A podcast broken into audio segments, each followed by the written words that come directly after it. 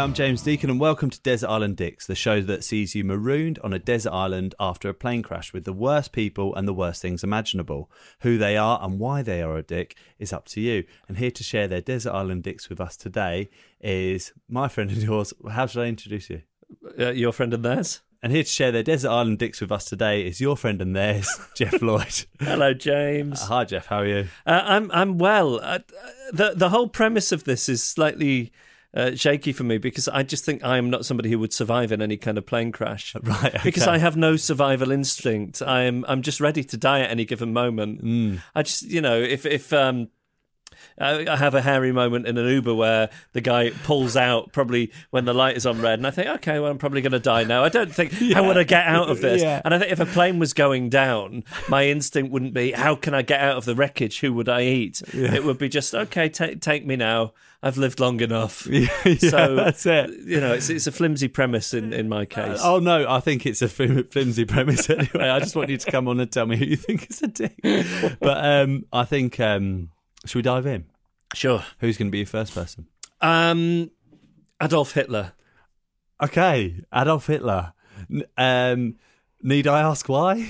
Well, of course, you know, res- responsible really um, for starting the Second World War and Yeah. the slaughter of millions of people and the Holocaust and so on. Yeah. So I think, in a way, that is reason enough I think that's a good reason to be a d- yeah. desert island dick. But I know that you know you've got a certain amount of length that you need the podcast to be. Yes. So just to elaborate a little further, I share my birthday with Adolf Hitler. Ah, okay, yes. So I will quite often mention this, and then people will say inane things. That, that somebody once said to me, "Oh, "But you're nothing like him."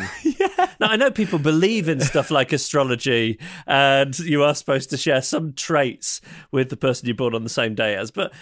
I think to say you're nothing like him. Well, of course I'm not. You know, I'm not responsible for any genocides. No, yeah, of I don't have any yeah. dictatorial. You you worked with me, but I don't think I have any dictatorial uh, inclinations. Well, this So- is the part of the podcast where I wanted to bring up that. Um, but w- one thing I do have in common is that I'm a vegetarian. Hmm. And if you're a vegetarian, people who aren't love to say to you, well, Adolf Hitler was a vegetarian, you know, implying that there is something fundamentally untrustworthy. About somebody who chooses not to eat meat, because really, what they're, you know, they, they they they may be compassionate towards animals, but really they are considering the, the slaughter yes, Um, okay. Of, of millions of people, which I'm not. I'm, you know, I remember talking to um, Annabel, who I used to do the radio show with, and she will quite often have murderous impulses. So, in as much as somebody annoys her, she will want to kill them. Does really? Whereas I don't have a single murderous impulse. I will wish people dead, Yeah. and uh, the very worst, I'd, I'd think about hiring an assassin. But in terms of murdering somebody with my own hands, I never have, You'd never have rather someone else did it. Although I suppose Hitler was getting other people to do the dirty It's work. true, for yeah. him, wasn't he? So we have that in common. How but- much did he get up to on his own? Well, not not that much that we know about, really. Um, did he kill his dog in the end? I think that that was the thing that he's meant to have done, right? yeah. So I don't think he did it out of cruelty. I think he would argue, if he was still with us today, that he did it from a position of compassion because it was, you know, that very last stage of his life where he's in the bunker and he knows the game is up, and rather let rather than let the dog fall into the hands of the allies, you know, he did the compassionate thing and, and shot it right. Is that what's meant to have happened? I think so. I'm basing a lot of this on the film Downfall. Right, You know, okay, say, say yeah. what you will about Adolf Hitler, but we wouldn't have all those hilarious Adolf Hitler memes yeah. if it wasn't for him, where people take bits of the film Downfall Right. and put funny subtitles on it. Okay. So I'm not saying what I'm not saying is that cancels out all the other stuff, but what I'm saying is every cloud has a silver lining. That and the Volkswagen Beetle, of course, which he uh, he invented. Yeah. That's strange, isn't it? Yeah, I mean, people say that he he drew it on the back of a napkin. I've seen the picture, yeah. I think that's one of these kind of internet things that somebody made up. I don't think that's real. right, But okay. um, yeah, it's I- quite a weird, cute story to make up about Hitler. well, I think I think there's some truth in that his government wanted like some kind of utilitarian car for the people. Yes. And they were big on the motorways. Of course, we wouldn't have the autobahns if it wasn't for. Uh, but not none of the. Uh, uh, I'm worrying now that I'm coming across as an apologist for the Fuhrer, which I'm not. You know, I'm very much saying he is a desert island dick. If Yeah. I'm thinking of the worst people to be on this desert island Mm. with, Hitler has to be one of them, one of the worst figures in history. And I'll tell you what's offensive to me is 200 years' time.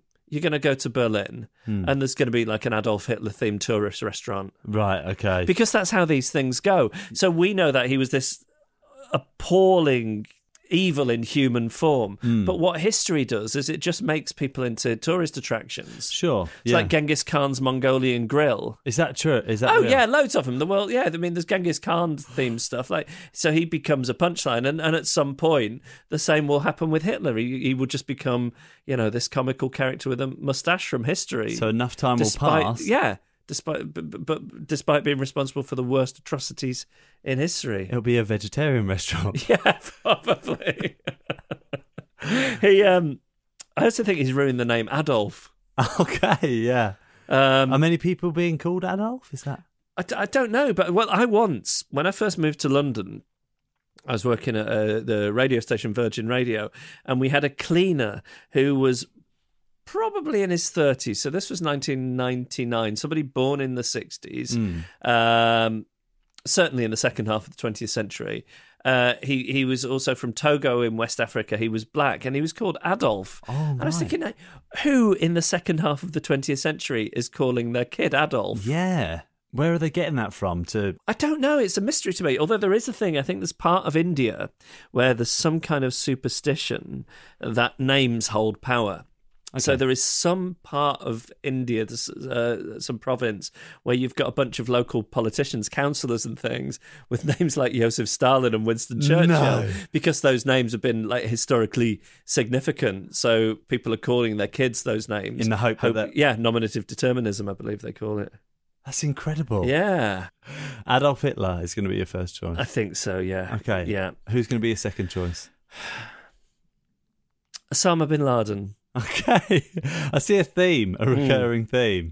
So a terrible evil figure in early 21st century You're making history. it really difficult for me to argue an opposition. Um, yeah, you know, a, a leader in Al Qaeda and twisting the teachings of Islam to get people to commit terrible atrocities, not least one of the worst terrorist atrocities uh, in the in the Western world and the uh, World Trade Center in America. Just awful what he unleashed and then of course the stirring up of hatred against everyday muslims that came as a reaction to that i mean it's just a, a terrible thing that he's unleashed on the world but also it's made flying such a fucking palaver like, i hate having to take my belt off Yeah. like why can't we just go back Do we not have to take our belts off before? that? no no you could leave your belt on I mean, maybe you'd have to take some things out of your pockets, but really, pre September the 11th, 2001, I think the security screening at the airport, it was it was a formality. Mm, a pat down and It was yeah, a little go. yeah, yeah. You could leave your keys in your pocket; it was no problem.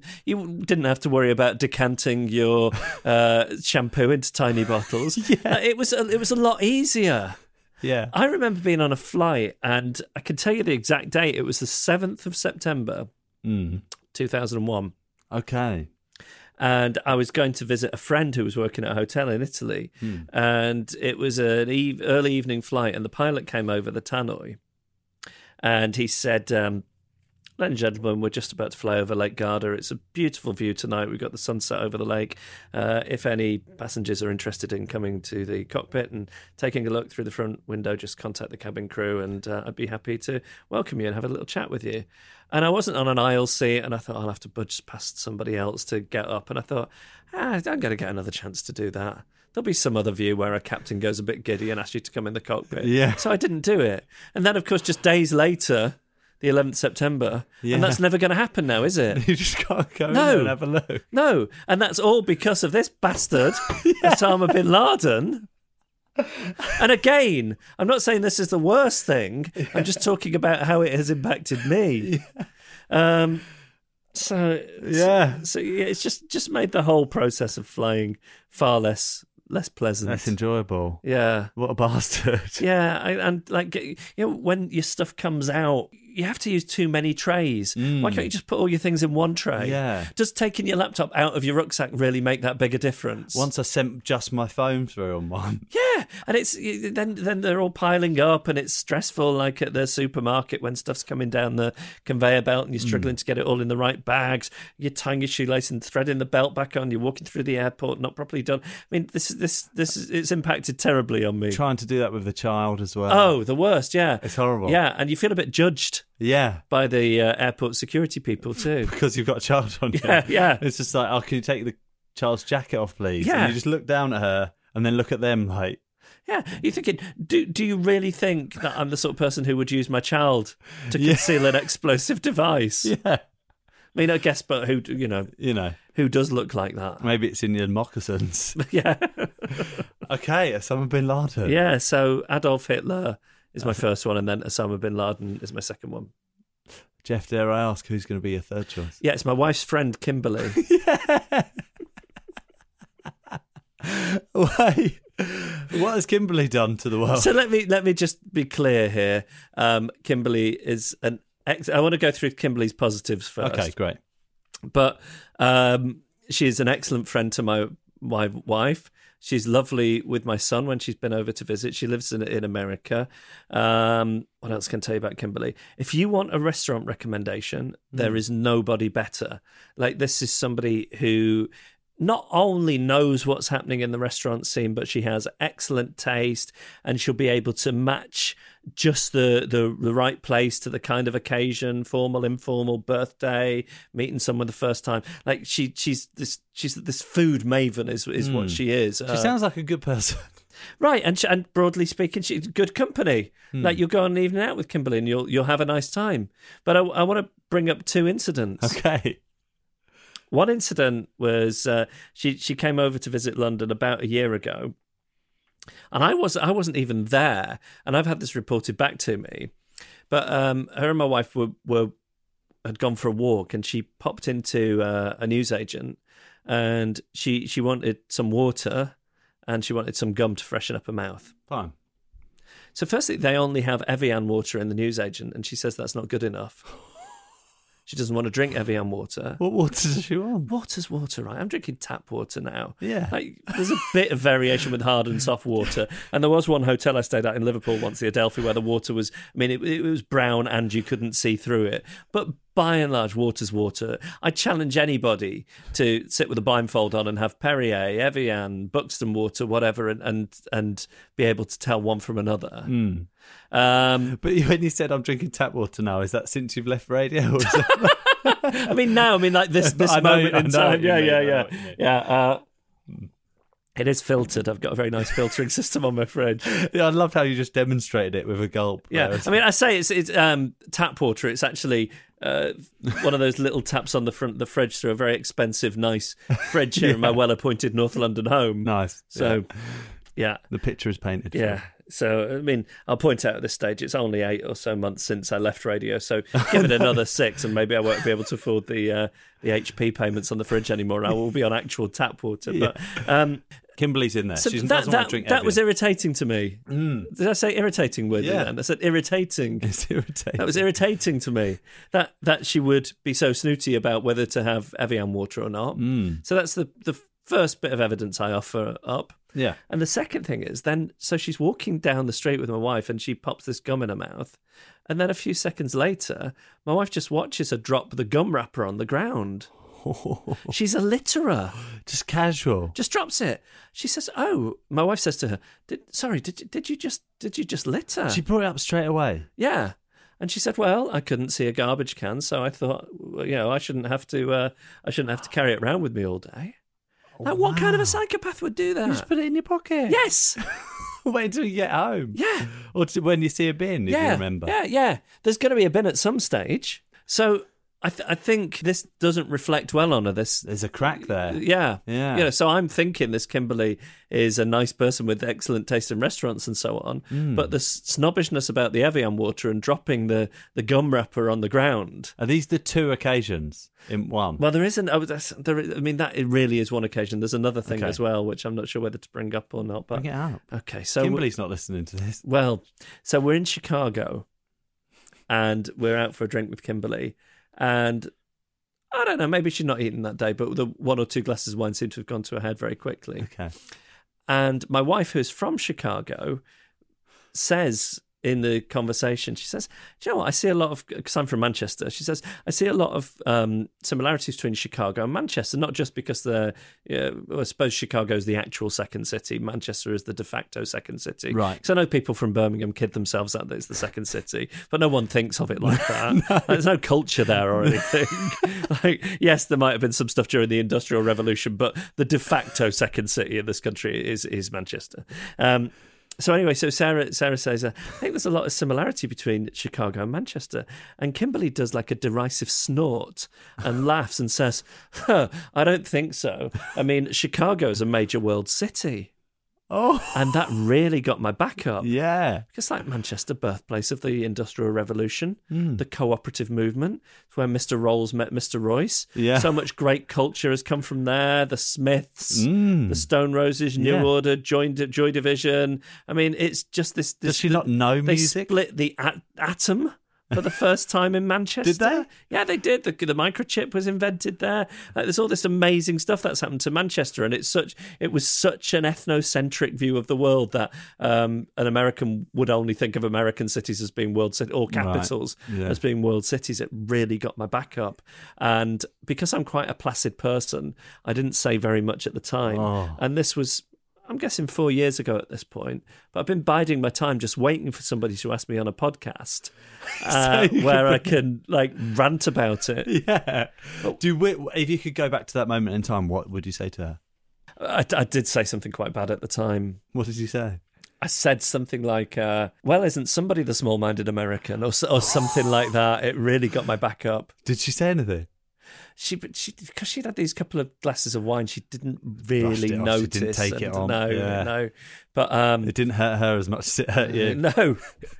Yeah, and I doubt, I, you know, I'm pretty sure that she wouldn't have given it a single thought since then. Where I, as I spend quite a lot of time glowering about things generally, um, and this is something that I've returned to. Really on many occasions. Yeah, yeah, Yeah. So I think, I, th- I mean, I think there's enough stuff there to put her in the same category as Hitler and Bin Laden, right? I think. I mean, it's it's totally up to you. How often does she come to visit? Uh, she hasn't been for a while, so we're probably due a visit. Okay, so she might pop by. Yeah, Feel so like bringing it up. um, a t- a- a- Recommend a podcast. I feel like making sure that I've got uh, some kind of receptacle for a rubbish. okay. Yeah. You know what I'd love to do? Is in fact, now I'm thinking I'm going to do this. Is buy a load of whatever her favourite brand of mineral water is, but decant Evian water into it. it's a lot of effort, but it's amazing. But when she does it, and uh, when when she takes the bottle out and she turns it, she'll be like, "This has already been opened." Maybe I could open it for her, like pretend to open it myself. Ah, say, yeah. Kimberly, let me get you a drink. I've got Pour your it into a water. glass a bit. or- Yeah, yeah, there we go. That's and then she'll go, it. "Oh, yeah, this is great," and then you can just in the back of your mind know that it's Evian. Mm. Um, There'd be no Evian on the de- desert island. no, of course. Is there any natural water? Are we? I mean, are we just destined to drink salt water and slowly go mad? I think because um, I think it's up to you. Okay. What do you think? Um, well, I I would quite like a, a swift death given the company. Mm. So maybe the salt water, maybe there is no fresh water. Imagine the company. Awful. company. I think the thing to do is if you're real, I can't remember where I read this, but uh, you can drink the moisture out of people's eyeballs or keep you going for a bit. If you're around salt water, yeah. Although tears are salty, so I don't quite know if that's true. No, yeah, but I mean, when I imagine this island, Mm. you've got to like collect rainwater. You're having to go through a real ordeal with these people. Mm. You know, it's not as if you're going to find a fresh. Are you forming a team with them? Um, it's uh, that's up to you. If So you want to just kill them off, or Well, you I, know. I'm not a killer. I'm a weak. I'm, I'm Yes. weak. I'm, I'm physically weak, and as I mentioned before, I'm not directly murderous. I don't have murderous impulses. So needs must. yeah. Although I mean, forming any kind of team and hierarchy with Adolf Hitler, Osama bin Laden, and Sarah's friend Kimberly, I think Yeah. I mean, I'm definitely not at the top of that hierarchy. No. Maybe just let them three fight it out. Yeah, and then just eat whoever dies. Yes. Um, I think I would be the prime candidate for being eaten, though, because all those three are, are far more slender than I am. So, as a vegetarian, would Hmm. you would you go carnivorous in that in that situation? Yeah, because I, th- I think the vegetarian argument, like if you want to the vegetarian argument to have weight to it, you've got to be practical and you know want your your biggest, not necessarily mine, but the human being's biggest instinct is survival. So you you eat what you have to. Right, you're If you starving. You're going to do yeah, it. Yeah. Okay. So you would go carnivorous. Mm. Uh, it's the fifth meat. Geoff, now mercifully amongst the wreckage of the plane, there was some food and drink left over. Yes. Unfortunately for you, it's your least favourite food Mm. and drink in the world. What are they and why? Well, for food, I was going to go meat, Meat, just all meat, okay, all meat and fish. great. and the, the, the fish in the ocean around the desert island, the meat. Um, and it doesn't apply in this situation. But if you were asking me to to to pick the worst food, so here's here's what I th- I, I became a vegetarian when I was about twenty seven years old because I upset the Vegetarian Society. Okay, tell us, please. So I um I used to have this radio producer called Leona who had been vegetarian for 13 years. I was out for dinner with her one night. The next morning we were covering what was then the big, a big show. It was the Virgin Radio Breakfast Show back when like a gajillion people used to listen to it and Chris Evans hosted it. And um I was eating sausages, and she was saying, "This was back when I was a meat eater." She was saying, "Oh, I really miss sausages. I used to love them so much. When I hmm. used to eat, eat sausages, I could sit down. I could eat fifteen at one sit- sitting." So I sort of stored, incredible. stored this in the back of my head, and I went on air the next morning, and I, I, I, I told uh, you know I told the listeners that fact about her, and then I said, "Okay, Leona, what what is your favourite animal charity?" She says, "PETA." So I said, "So what if I donated a hundred pounds to PETA, and on Friday morning's breakfast show, you you know we get a chef in to cook you a sausage, and you eat a sausage." Okay. said, no, I'm not going to do that. I'm vegetarian. I said, but yes, but the hundred pounds to an animal charity is going to do more good for animals Yeah. than you not eating the sausage. So if you don't eat the sausage, I won't give the money to the charity, and animals will suffer. Do you see the see the logic? there? Yeah. So it got into a barter situation whereby I eventually agreed to pay like two hundred and fifty pounds or something to PETA on the condition that she would eat uh, a sausage. So we started arranging for a chef to come in and, and so on. Then PETA heard about it, and they went ballistic. Oh my god. Because, like I say, this was, you know, back when that breakfast show had a lot of anything that happened on that show would get a certain amount of attention. Like Chris Evans, when he was doing it every day, there'd be something in the press, so people were in the habit yeah, of yeah. listening to it. So, so not that what we were doing was news, but it would get back The to fact people. that- yeah. You could do things now on, you know, um, certain shows, and. Uh, you know, you you could you could say that and it would you, go well, you, could, you, unnoticed. could, you yeah. could announce that you were going to like slaughter a human live on air, and it'd go unnoticed. you know. yeah, I know exactly. you So, mean. um, so so any, anyway, uh, they they went mad and they you know started like getting people to jam the switchboards of the radio station. PETA And- yeah, and they were saying they were going to like send people down with leaflets, and this was back in the days when animal rights protesters were doing a little bit of firebombing here and there, you know, Okay. getting creative with Mm. it, and and I became scared Mm. that you know I don't didn't fancy being a martyr. So so they got in touch and said, "What if we send like a top vegetarian chef and he can come down and cook you veggie sausages and." He he can then prove to you that you don't need to eat meat. That the veggie sausage is just so fair enough. So it comes quarter past eight Friday morning. They've sent their chef down. He's all set up down in the staff canteen. I go down the corridor with a little microphone and headphones. I get him to explain what he's cooking. It's this veggie sausage. I say, okay, I'm going to take a taste of it now, and I'm I'm ashamed of this. Like I'd planned it in advance, and it was so immature of me. But as soon as I put it in my mouth, I went, "Oh, it's disgusting! Oh, Oh, no. get water! Get water! I need to drink water! Oh, this is horrible!" Yeah, just thinking I'd do it for a laugh, and they didn't find it a bit funny Oh no. and you know they were threatening to mail shot all their members and whatever. So I said, as a sign of goodwill, I'll go vegetarian for for life. for a week. oh, for for a week. Okay.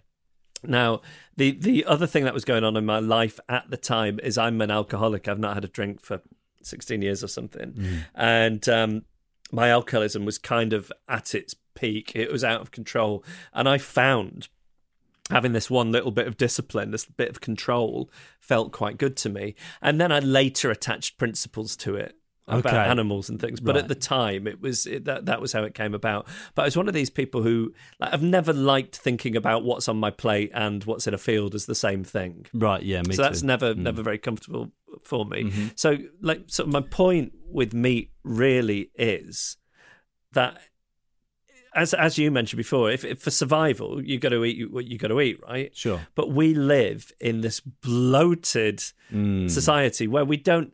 None of us ever need to eat meat. There is so you go into any supermarket and there's so much food on the shelf that you could eat and survive and be nutritionally perfect Mm. without eating any meat for the rest of your life, right? Right. So basically, this is this is the selfishness of the human being. You're thinking, oh, it just tastes a little bit nicer though, doesn't it? So you're looking at, I don't know, say um, uh, spaghetti aglio olio with a bit of parsley and a bit of chili and a bit of garlic, very nice. Or you're looking at, um, I don't know, charcuterie, like a plate of meat. You think. Oh, that's- I just really fancy the place of meat though, so it's probably better that something dies just so that I can I, I- so that I can have something that I slightly prefer. Yes. It's not that you're going to go hungry or you're not going to have something delicious. Yes. You're just going to think, I'd just rather eat that. It's just, Mm. oh, it's okay if it dies because I'd just rather, I just prefer it. It tastes a bit nicer. Yeah, yeah, it just okay, it feels yeah. awful to No, me. no. Um, sometimes it's nice. Yeah, but that, that's my whole point. It's like, oh, it's nice though. It's nice to have a bit of meat. Yeah. Yeah, I mean, it's also nice for things not to have to lose their life so that you can eat something that tastes to you slightly better than something that would taste perfectly delicious. Yeah. I, and I know that meat substitutes are horrible, but I'm telling you, after 16 years, Mm. if I eat um, pretend ham, I can't remember what ham tastes like. It's just as good. It's like a, Yeah. nice, a bit of um, whatever. You know that gets at with what what are your teeth that are good for eating meat? Those ones, your canines. Yeah, those ones. Canines. You know, Maybe it is can- canine. yeah, but you know, it's it's it's fine Um, why why would you have pretend ham though? Why would you eat pretend ham? because I, I remember once getting into a thing at a party with a guy about this. Not you know that I'm often at a party, but a guy said, "Well, you're not a very good vegetarian if you like eating pretend meat." I'm saying, "No, I'm a better vegetarian because I used to really enjoy meat." right. Like, so if you don't like the taste of, if you never enjoyed meat and then you go veggie, good for you for your principles, but there's no great sacrifice going on there. Right. Okay. Yeah. Whereas I used to really enjoy meat, Mm. but I'm a good enough human being to understand that it's probably better that something doesn't lose its life for you just to, because I slightly prefer it. So if I can get something that you know um, scratches that itch a little bit, then Hmm. then great. Yeah. Okay. Does that make sense? Yeah, it does. It makes perfect sense. Uh, I'm curious to know with the animal charity, did they arrange the, the vegetarian chef to come? Yes, come? they did. Yeah, yeah, That was really nice of them to do. yeah. It wasn't nice of me. I'm ash- I'm ashamed of my behaviour. I was just you know it was for a stupid laugh. Can you picture that moment in your mind perfectly? Is it one of because- those? I'll, I'll be honest. I was probably a bit drunk, so I can't. okay, yeah. right. It is amazing that your vegetarianism ran alongside your alcoholism. Yeah. Because basically what booze does is makes you think, oh, fuck it. Like, whatever, you, you lose a sense of consequence. That's the basic thing that drink does. Yes. So, you know, you, it might be, ah, fuck it, I'll stay for one more drink and I won't go home despite the fact that, you know, my wife or girlfriend's waiting to watch a show with me. Or it'll be, ah, fuck it, it doesn't matter if I buy everybody and drink, uh, everybody in the pub a drink, even though next I can't day you afford wake it. up, Or, yeah. ah, fuck it, it doesn't matter if I sleep with this person despite the fact that I've already got a partner. That's basically Yes, what okay. drink is doing to people. So you're saying that why isn't drink making me think, ah, fuck it, I might as well eat a McDonald's burger? yes. And the the answer is I don't. There wasn't much overlap. There was only a couple of months. right. Okay. But I think it was something to do with the fact that my alcoholism had gone so crazy that uh, you know just part of me was yearning for a little bit of control in my life. Amazing. All right. Meat. Yeah. Um, do you take any offence if you're eating, if you're um, if you're at a table and other people are eating meat?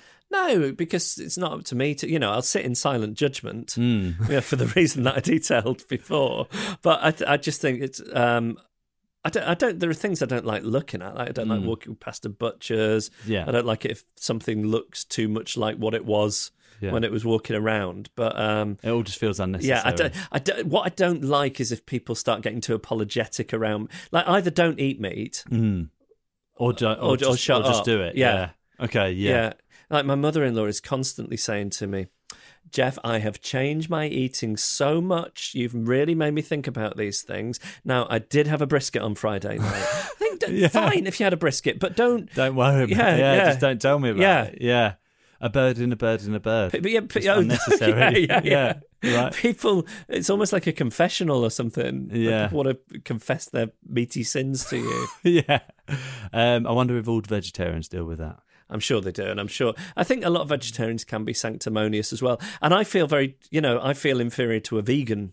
Oh right, okay. So I have no doubt that vegans are morally superior, and that the dairy industry is fucking Grim, yeah. insane, Yeah. right? Like, Mm. so I mean, it's just like you, what you don't ever want to do is think about dairy. No, yeah. because just the concept of it like the concept of eating meat uh, if you think it comes out of the need for survival and and actually I, there is evolutionary stuff that suggests that we were never that carnivorous. We we're always you know very omnivorous and, and maybe more plant-based than meat-based. But anyway that's a, a whole other thing. But you you can kind of see where that comes from. You really struggled to see where the idea of dairy came from yes, for sure. Yeah. and and it's not to me it's not to me that somebody thought hmm, that cow there what if i pulled on that oh something comes out what if i drank that that's not the weirdest thing to me the weirdest thing to me is that they went and told somebody else and the other person went yeah i'll give that a go right, okay. but i think like the, the dairy is like bizarre like the cheese is bizarre the yogurt you just don't want to think about it No. um but it's and nice cheese. It is well, it is nice, and and you know, this is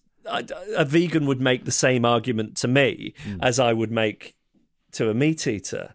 Um, that I'm basically just having this stuff because oh, it's just nice, though, isn't it? Yes, and, okay. And um, it's uh, so I like to kid myself that if I'm drinking milk, there's been uh, like a little milking stool involved and a Oh, milkmaid. yes, that's you know, I'm not thinking of somebody yeah. rigged up like all these miserable cows In a big- rigged up to. Um, uh, stainless steel. Yeah, thing, yeah. Have you seen the film Okja? Uh, yeah, I watched it with you. Oh, because you did. Yeah, yeah, yeah. like I don't like thinking that my dairy is coming from that kind of uh, environment. but it could be, it yeah. almost definitely. Yeah, is. yeah, almost definitely. You only have So- to watch Simon Amstell's. Um, Which I haven't done because I know it'll make me feel bad about myself. right, yeah. Um, which I think you know, I, I understand that is how people think about meat as well. But uh, I just give them a wide berth because here's the thing: because I don't drink, I think there's already some deprivation in my life. Like I, I, I don't get to do that thing that everybody else does, and and the reason I'm alcoholic, I'm an alcoholic, is because there's obviously some like deep seated emotional psychological problems in me, a hole that I was trying to fill. With, With- the drink. yeah. Now, I don't get to fill that hole with the drink anymore, but that's not to say the hole isn't still there. Mm. So, one of the ways in which I try and fill it is by eating nice food. And I really love Indian food. Mm. And if I went vegan, a lot of that Indian food would be out of the equation. And You can't. You can't rid your life I think of there that are some excellent vegan restaurants these days, and it is getting better. And it's really trendy at the minute. Like hipsters are in into the vegan stuff, Mm. but like eating out in restaurants is a great pleasure of mine. And to some, and as a vegetarian, it can be tricky, but you always get your option. And in some restaurants, like Indian restaurants or whatever, it's it's fantastic. Mm. I think once you say, "Okay, I'm vegan," your relationship with eating out changes completely. Right. Okay. And I don't love anywhere that smacks of sort of 1970s art centre vegan canteen. No. Yeah. Um, and th- there are some good ones, but it's way behind the other. You don't want to be at a point where you're having to check everything so meticulously, No. asking every time. No, no. If you want, you just want to see that little V next to whatever it's called. and Yeah. then- yeah. yeah, I'm very good at scanning for the V. Yeah. Yeah. yeah. Um, I hate it actually. If I ever go to a restaurant, um, like a veggie restaurant or a particularly, you know, good restaurant that caters to veggies, if I if I get uh, the same amount of choice on a menu as a normal person, I get completely thrown because that really what I do. And if I go anywhere, I look at a menu, scan for the V or whatever, and then put it down again, and I'm done in about a minute. pick one of the two yeah. things. Yeah. Whereas, you know, if you ever go anywhere with choice, I find it quite crippling these days. Okay, Geoff. Um, what's going to be your drink choice? Mm. My wife drinks this. Honestly, James, it's it's disgusting. What is it? So it's some berries that I'd never previously heard of. So I might be saying it right, but I think they're called acai berries. Oh yeah, I've seen that. So she gets a frozen bag of those, and she gets some bananas, and she gets some almond milk, and she pours it all into the Vitamix or whatever it's called, and it looks so horrible what comes out. It's very difficult to explain. If I was to say it, it looked like mud, that would make it sound more appealing than it actually is. Because you may be thinking, oh, a bit like a chocolate milkshake. It's not. It's it's almost got a greyish pallor to it, like somewhere between grey and and like a, a horrible shade of purple. Like Yeah. if somebody had got frostbite, like the colour they would turn. And Have you, so you, you're not drinking this? no, because I, I don't like a banana. Ah, I think smoothies are very much off limits for me because the banana gives them the consistency. right. and I don't enjoy a banana. And often Sarah will try making something with a banana in it and say, "No, you won't be able to taste it." But I get it every time Even in the mix like that. in the mix like that. Very strong to me. Dislike a banana. Why is that? No, apparently when I was a little kid, I used to love them, but um, I probably had some vomiting incident, or maybe it's something to do with that medicine you have when you're little. I don't, Oh, I don't one. know. I but, like that. Um, yeah, I liked it, but I always felt it was more vanilla-y than banana But I think maybe um, I think it was quite chemically. um, yeah. yeah. So What does it smell like? This drink? it's it's, it's completely odorless. Oh, Yeah. yeah. It doesn't smell of anything. And I just, I just think, have something you'll enjoy. Hmm. So People having health foods like the, that are this extreme. So there are no, there's no doubt in my mind that there's, there's some good health food out there. But when people are making themselves like sprout smoothies, Yeah. I like a sprout as much as the next person, but you're not meant to drink it. but boiled next to some stuffing into and some gravy. yeah, right? exactly, exactly. Um, so I think I know the answer to this already, but the reason that she's drinking this is health food. It's Yeah. a health food, and that's it. yeah, yeah. I don't. So she's kind of battling through it for health reasons. There, there are other things, you know.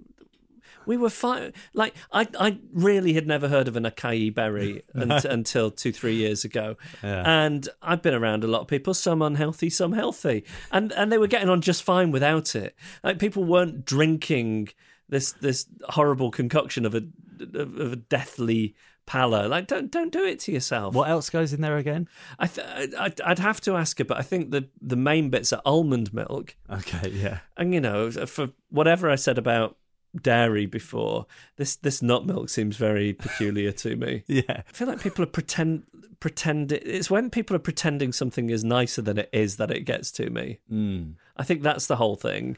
So I think these soy milks, nut milks, they're not nice, but people are having them for these health reasons. But then they start saying, "Oh no, actually, it's really good." When you get used to it, it really tastes good. And I just think it, it doesn't. No. You might have dulled your senses to some extent, but Well, maybe wait 16 years and it Yeah. might taste like milk. I um no, I've had it a few times, and the only time that it's ever been okay is in a porridge, like a sugary porridge, and then you don't know. Right, because that what you're doing there is is using the sugar to mask the flavour of Yeah, it. My mum in a cup of tea or coffee is up to I think almost six sugars. Wow. Mm. So she's always had a lot of sugar in a hot drink, and she drinks more coffee than anybody I know. Okay. Um, not like espressos or anything. I'm talking about instant Nescafe coffee. Hmm. And I say to her, Mum, you don't like the taste of coffee. What you like is warmth and sweetness. Yes. Like you could just be drinking hot water. Excuse me, I just burped that. You could just be drinking hot water with that much sugar in it, and it, it would make no difference. Yeah. How's her teeth? Um, her teeth. I mean, she's always going to the dentist, but she still has some teeth. My nan, who also had a lot of sugar in her um, coffee, she she would drink all this sugar, but instead of using toothpaste every night when she brushed her teeth, she would use salt and water. She'd like put salt on the tooth toothbrush and, and brush with salt. Why is that? It's like a thing, I guess, from the olden days. And let me tell you something about her teeth. I love it when people say olden days. Ye olden days. Yeah. Um, like when when does it become the olden days? So if you're talking to your daughter Ayla about you growing up in the Oh, nineties as a millennial, like the olden days. But what is the cutoff? What's the cutoff? when do the olden days start? Start and when do they, well they start? I guess whenever you want them to start. But what is the cutoff? When Um, I don't know. how far back in time do you have to go before It's it becomes a the ca- olden days? It's on a case by case basis. I guess so. think. Yeah. Anyway, so my nan, she used to like all all her life. She would brush her teeth using salt water and and, salt on the toothbrush, Hmm. and her teeth actually were the worst teeth you've ever seen. they were like little black pegs. They didn't look like human teeth. They looked like the Queen Mother's teeth. I mean, she must have done the same thing, That's so great. like little peanuts, Little burnt black peanuts. Yeah, I I use baking soda toothpaste. I li- I do, but do you not think it's an affectation? I, I don't know. When did you start using it? Uh, when I met Esther and she used it. Before that, I used a toothpaste with a lot of chemical looking colours in Yeah. it. Like a, uh, uh, whatever the one is, but it's got uh, blue, red, and white. It's very childish of you. I know. Is that Signal toothpaste? I think it's called A- it's Aquafresh. right? But um, I, Good for you for you know not just having Colgate. Colgate's very mainstream. to be honest, I probably just used whatever my parents bought or whatever was on offer at the time. I use Macleans. It feels a bit more indie. McLean tips. Actually, no. I'll tell you, the indie toothpaste is Euthymol, and the one that you're using, the baking soda. Um, That's a bit indie. Arm and. Hammer. Yeah, Yeah, yeah. I think so. Yeah. Yeah. It's that band, you know, that sort of some people have heard of, but not everyone's like Yeah. cool enough to sit down and listen to. Have you ever used Euthymol? Uh, no, but it sounds like uh, something that you might um, do to people. It looks like it's from like a 1920s druggist. It's it's Oh, right. you know it's a very nice packaging, and I think old people use it, but it burns your mouth. Okay, yeah. I think it burns the plaque off your teeth. There is something awful about the consistency of the baking soda toothpaste. Grit- gritty. Yes, that's exactly it. And do you use an electric toothbrush? Yeah. I use an electric toothbrush, but every now and again when I'm feeling mellow, I break out the acoustic. yeah, just do it old style, unplugged. Sorry. Not audible laughter because I had a mouthful of water, but that was really I good. was, I was hoping for a spit take. That's really good. Cool, Geoff.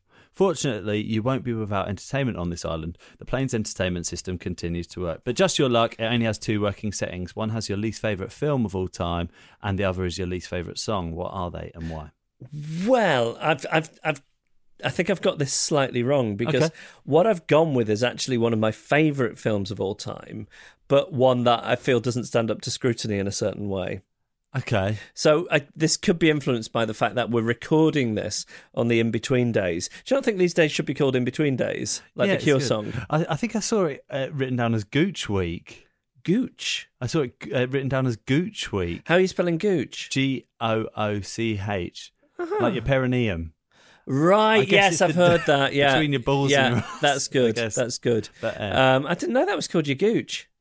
It's called a Gooch. I did not know that. Well, there we go.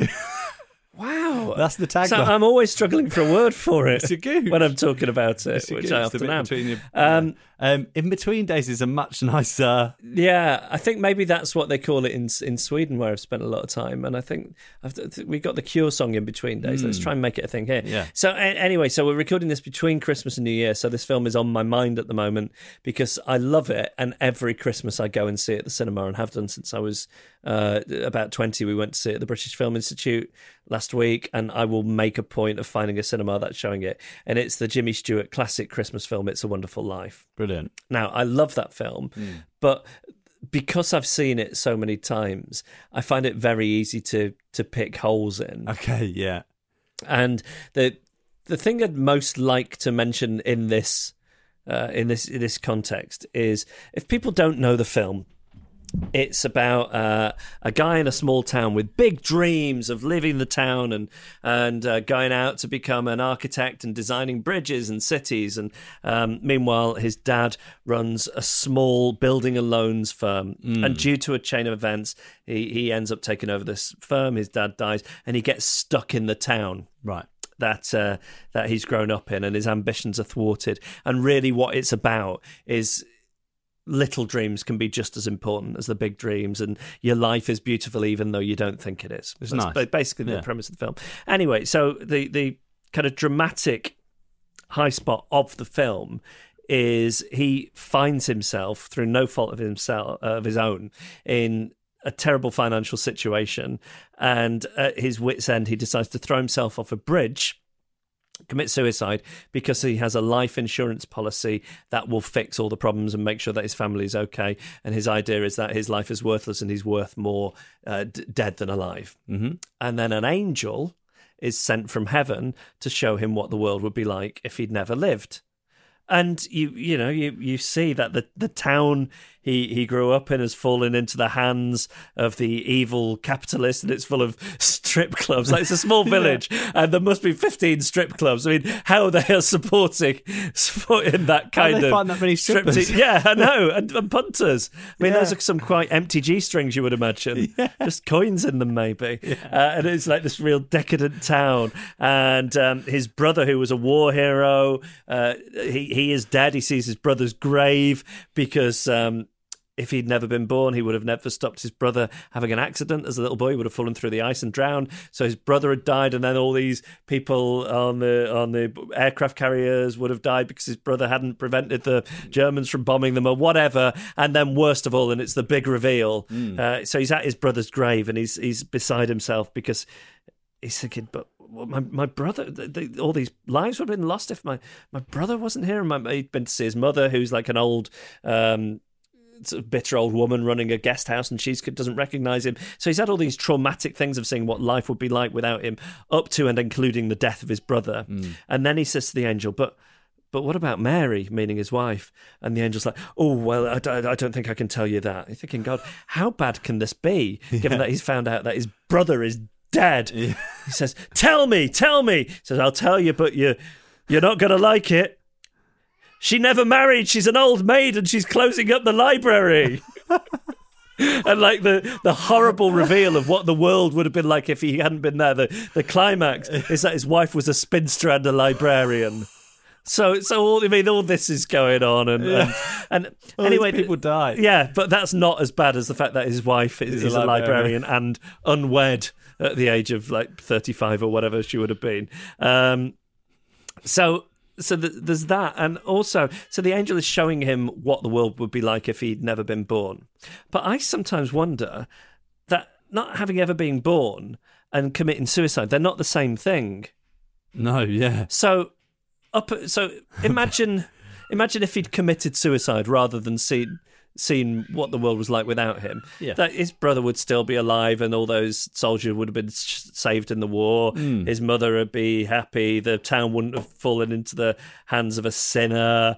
Um, his wife wouldn't be a librarian. So that that's all the same. None of that has changed Yeah. all that happens is at that point he commits suicide and i think well maybe things would have gone better Yeah. like maybe his wife would have remarried somebody who was, um, you know, a little less emotionally volatile. The town would have been out of financial burden. Yeah, yeah, yeah, yeah. Yeah. Like maybe somebody else would have come over and taken over that building and loans and would have been even greater than him. There's nothing to say that life wouldn't have got better at that point. He committed suicide. Only the point. Do you see what I mean? Yeah, do, do you think that um, originally they were going to write what would have happened and then they realised that actually it probably would have been It would have all worked out fine. Oh, uh, maybe let's just write that he hadn't been born.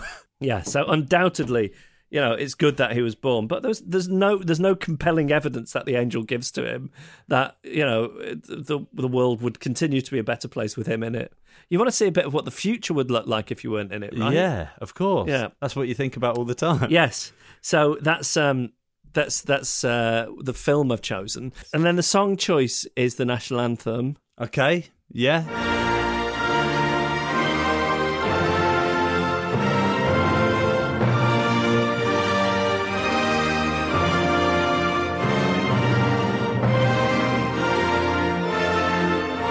Which I think it's a dreary tune. Now, a weird thing about that tune is so national anthems weren't really a thing until about 200 years ago, and I am pulling that figure out of my bum to some extent. But um, and then I think Britain and the Netherlands got one, and other countries thought, oh, that's good, we should have one too. But at first, like everybody used the same tune. So what is "God Save the Queen" here was, you know, I don't know the Is Finnish. national- yeah, Ah. yeah, and I think it still is the national anthem in a few different countries, and in America, it's some song, patriotic song that they used in a different context. But it's a dreary tune. Like, hmm. So if you watch things like the Olympics where they're doing. Oh. other national anthems, ours isn't good. It's I think Billy Bragg has said they should replace it with Jerusalem, which is a far more Great, yeah. stirring hmm. tune. And you know, despite the sort of religious connotations of it, it's actually about a country and what a country is, rather than this is my big problem with the national anthem. It's God Save the Queen. Yes. I don't care about the Queen and I don't believe in God. Yes, so it's yeah. meaningless. I'm, I'm, I'm not a particularly patriotic Hmm. person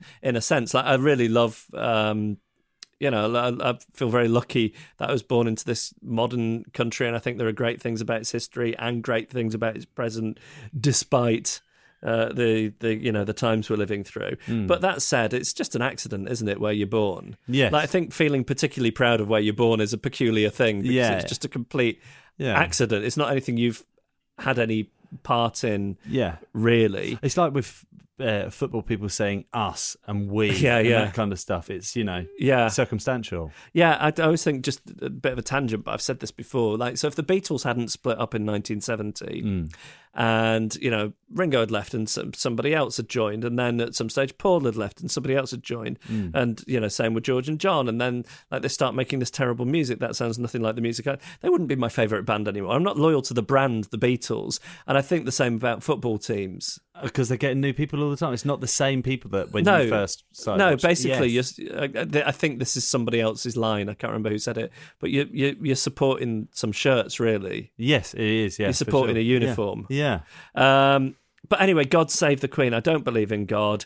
Uh, I'm not a monarchist. Yeah. Like, if if I do want to sort of um, make a nod towards patriotism, it's the worst possible song for me. And you're stuck there, and you, know you got Adolf Hitler, Osama bin Laden, and Kimberly's just dropping like co- coconut rind all over the place, and then it fires up for the seven thousandth time.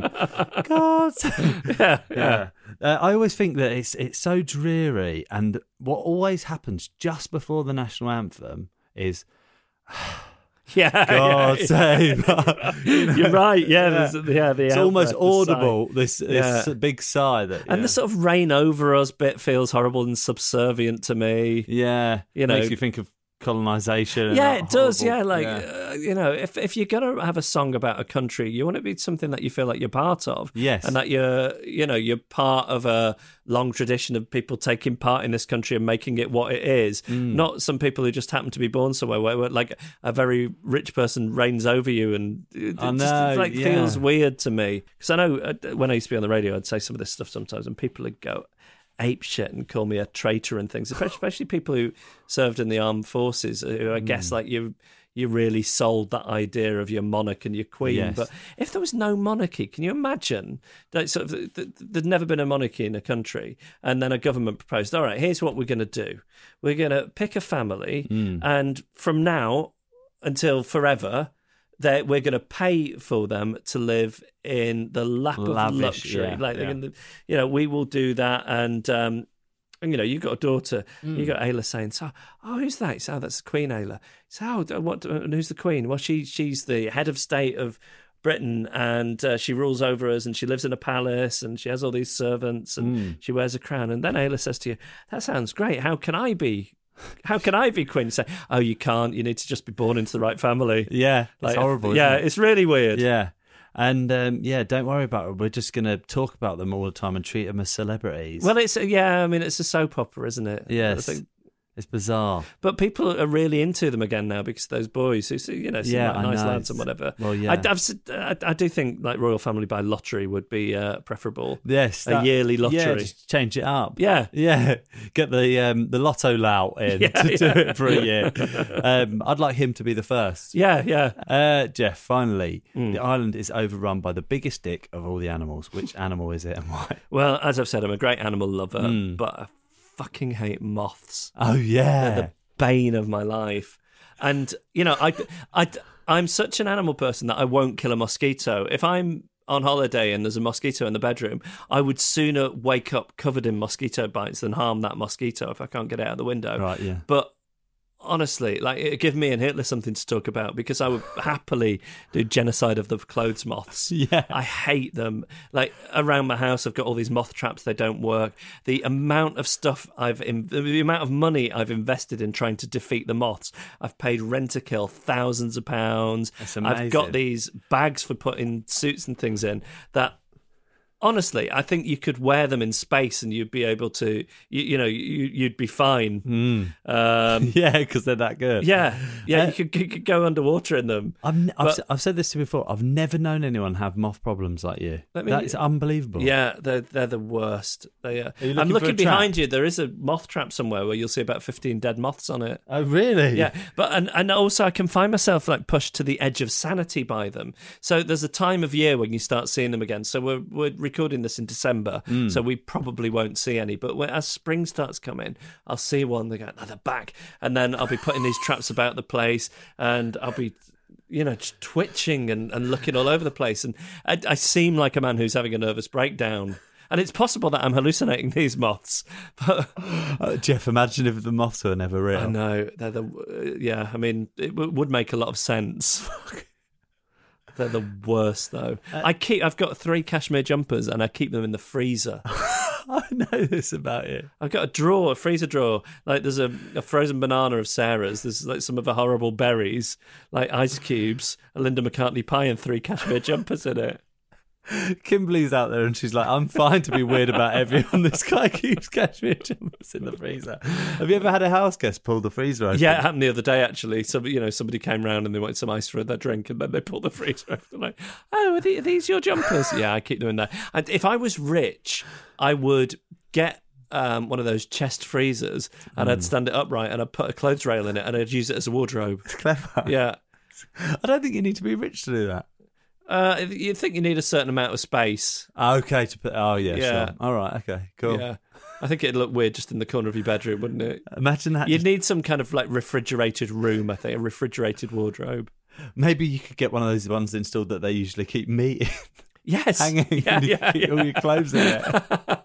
it can be motorized and you press it and then your shirt's got around. Um, imagine just an island overrun with moths as well. Awful. I mean, the, the the merciful thing I'm guessing would be the island would have a because it's a desert island. Hmm. I heard um, Chris Skinner on your podcast a while ago, like getting into would it be one of those North Atlantic? Uh, Yes. And and no, we've established it's a desert island. It's called Desert Island Dicks. Yeah. I thought that was a waste of your time getting into that. I felt angry at him for for talking about it. It's a desert island. I'm often wasting my So- time. No, I'm not. So it's, it's you know the implication is it's tropical, right? It's a warm Yeah. island. Oh, yeah. So I don't need to be worrying about my cashmere or my nice wool suits no, okay. on a desert island. Yes, you so don't need that. You know, I'm probably wearing a sarong and and the You're clothes, a very warm man. the clothes. Mo- I am a warm man. Yeah, Yeah. Do, uh, yeah, get overheated a lot of the time. yeah, It's like a a swamp in my. You know that bit right at the top of your legs. Yeah. So I don't know. Is there a name for that? So your perineum is called your gooch. Mm. So I'm talking alongside your scrotum, Yeah, right at the top of your leg. I know the bit you, so mean. get your yeah. finger in there. Pubic mound? Is it your? pu- No, that- it's that- lower than that. Yeah, yeah. I know what you mean. Yeah, Anyway, I mean, it's like a swamp in there for me because I'm just very. I generate a lot of heat. it's just a nice yeah, picture for yeah. Um, I'm th- imagining you having this big cold room with all your clothes in, and at some point in the future, where you and your wife become so embittered that you have to stay in separate rooms, that's where you put your single bed in the middle of this cold, cold room. one of the big arguments in our marriage is that I like the bedroom cold and she likes it hot. Mm. Yes. So I will not. I, I, I'm zero tolerance for a radiator in the bedroom. Yeah, I think what you want to be is warm under the duvet but breathing in the cold air. I like. uh, Yeah, I like that. Yeah. yeah. And I'm a very warm person, but I think Mm. I'm a very cold person. Sorry. Nesh. Yeah, I am. I think. cold, yeah, yeah. Mm-hmm. I do feel the cold. Yeah, um, but um, yeah, I'd say that. Because they, they say that people who feel the cold, it's because they've got bad circulation. I do have bad, bad circulation. Which I, you know, I'm I, I'm not somebody with a lot of self esteem, and I don't find many things to like about myself. But I think I must have excellent circulation. yeah, then, I think you do. because I'm seldom cold. yeah. Um, Geoff, James, thank you very much for doing this. thank you for having me on uh, on your desert island. Uh, Geoff, if people want to hear more from you, where where can they hear you? Ah, Google me. you know, um, but you know, uh, I, I do uh, a podcast with Annabel Port called Adrift, which is for loosely for the socially awkward, and I do a podcast with the in no way socially awkward Ed Miliband called Reasons to Be Cheerful, which is um, if you are a progressive person depressed about the state of the world and thinking what hope is there for somebody like me, we find good ideas to get excited about from around the world, and uh, if somehow you're in America and you listen to this by accident, you can hear me on Sirius XM radio on the official Beatles channel. Yeah, excellent. Thank you so much. Thank you.